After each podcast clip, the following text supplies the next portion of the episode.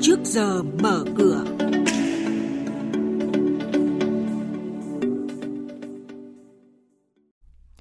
Thưa quý vị, thưa các bạn, trong chuyên mục này sáng nay, biên tập viên Hà Nho và Thu Trang sẽ thông tin đến quý vị những nội dung đáng chú ý đó là Cơ quan thẩm tra của Quốc hội đánh giá về thị trường vốn bất động sản.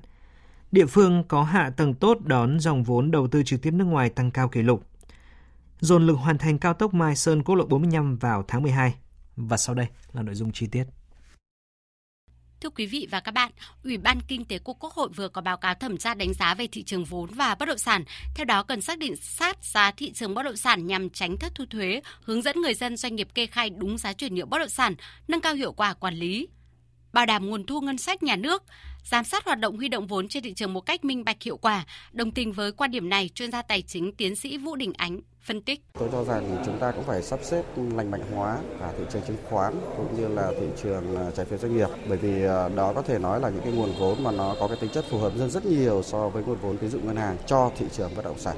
À, do đó thì không thể là chúng ta chỉ nhảy một chân bằng cái thị trường tín dụng ngân hàng như trước đây À, và những cái chân trái phiếu doanh nghiệp hay là chứng khoán à, phát hành cổ phiếu của các cái doanh nghiệp bất động sản mà chúng ta hay gọi là chứng khoán hóa bất động sản ấy nó phải làm cái thế kiền ba chân thì nó mới tạo ra được cái nguồn lực tài chính vững chắc cho cái à, thị trường bất động sản nó phát triển một cách lành mạnh. Trong 4 tháng đầu năm nay, dòng vốn FDI vào Bình Dương đạt 2,41 tỷ đô la Mỹ, tăng 390% so với cùng kỳ năm ngoái. Tính đến nay, toàn tỉnh có 4.000 dự án đầu tư nước ngoài với tổng vốn khoảng 39,3 tỷ đô la Mỹ. Mới đây, hai doanh nghiệp lớn đến từ Đan Mạch là tập đoàn Lego và tập đoàn Pandora đã ký kết hợp tác đầu tư xây dựng nhà máy tại khu công nghiệp V-Ship 3, thị xã Tân Uyên, tỉnh Bình Dương với số vốn là 1,1 tỷ đô la Mỹ, tạo việc làm cho hơn 10.000 lao động. Dồn lực hoàn thành cao tốc Mai Sơn quốc lộ 45, đây là dự án thành phần cao tốc Bắc Nam có chiều dài tuyến là 63,37 km, qua địa phận tỉnh Ninh Bình là 14,41 km, Thanh Hóa là 48,96 km với tổng mức đầu tư là 2.111 tỷ đồng. Đơn vị quản lý dự án là Ban Quản lý Dự án Thăng Long. Dự án được khởi công vào ngày 30 tháng 9 năm 2020 và dự kiến hoàn thành vào tháng 12 năm 2022. Quý vị và các bạn đang nghe chuyên mục Trước giờ mở cửa. Thông tin kinh tế vĩ mô, diễn biến thị trường chứng khoán, hoạt động doanh nghiệp niêm yết trao đổi nhận định của các chuyên gia với góc nhìn chuyên sâu, cơ hội đầu tư trên thị trường chứng khoán được cập nhật nhanh trong trước giờ mở cửa. Xin chuyển sang hoạt động doanh nghiệp niêm yết. Công ty cổ phần thiết bị điện mã THI thông báo mới nhận được đơn xin từ nhiệm vị trí chủ tịch hội đồng quản trị của ông Phan Ngọc Thảo với lý do cá nhân.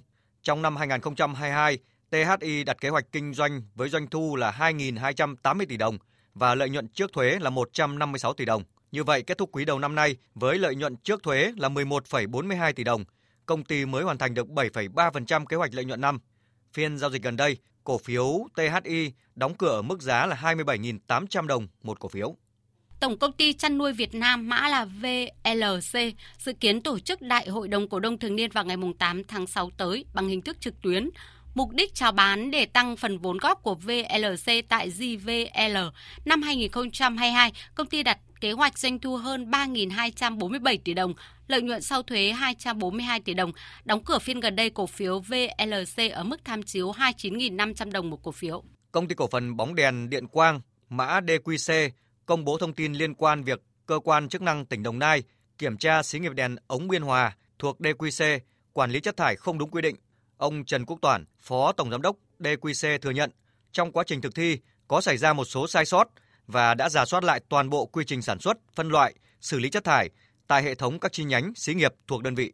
Trên thị trường chứng khoán, bán ồ ạt, thị trường lao dốc là những thông tin đáng chú ý. Theo đó, khối lượng bán tăng mạnh trên toàn thị trường, chỉ số VN Index mất hơn 30 điểm, HNX Index mất gần 8 điểm. Sắc đỏ đang áp đảo toàn bộ rổ VN30, trong đó SSI kịch sàn 6,9%, STB giảm hơn 6%. Nhiều mã như là ACB, MVKG, VNNM-TCB cũng chịu sức ép lớn và giảm hơn 2%. Chốt phiên thì VN Index giảm xuống mức 1.218,81 điểm, HNX Index ở mức 300,66 điểm. Đây cũng là các mức khởi động thị trường phiên giao dịch sáng nay.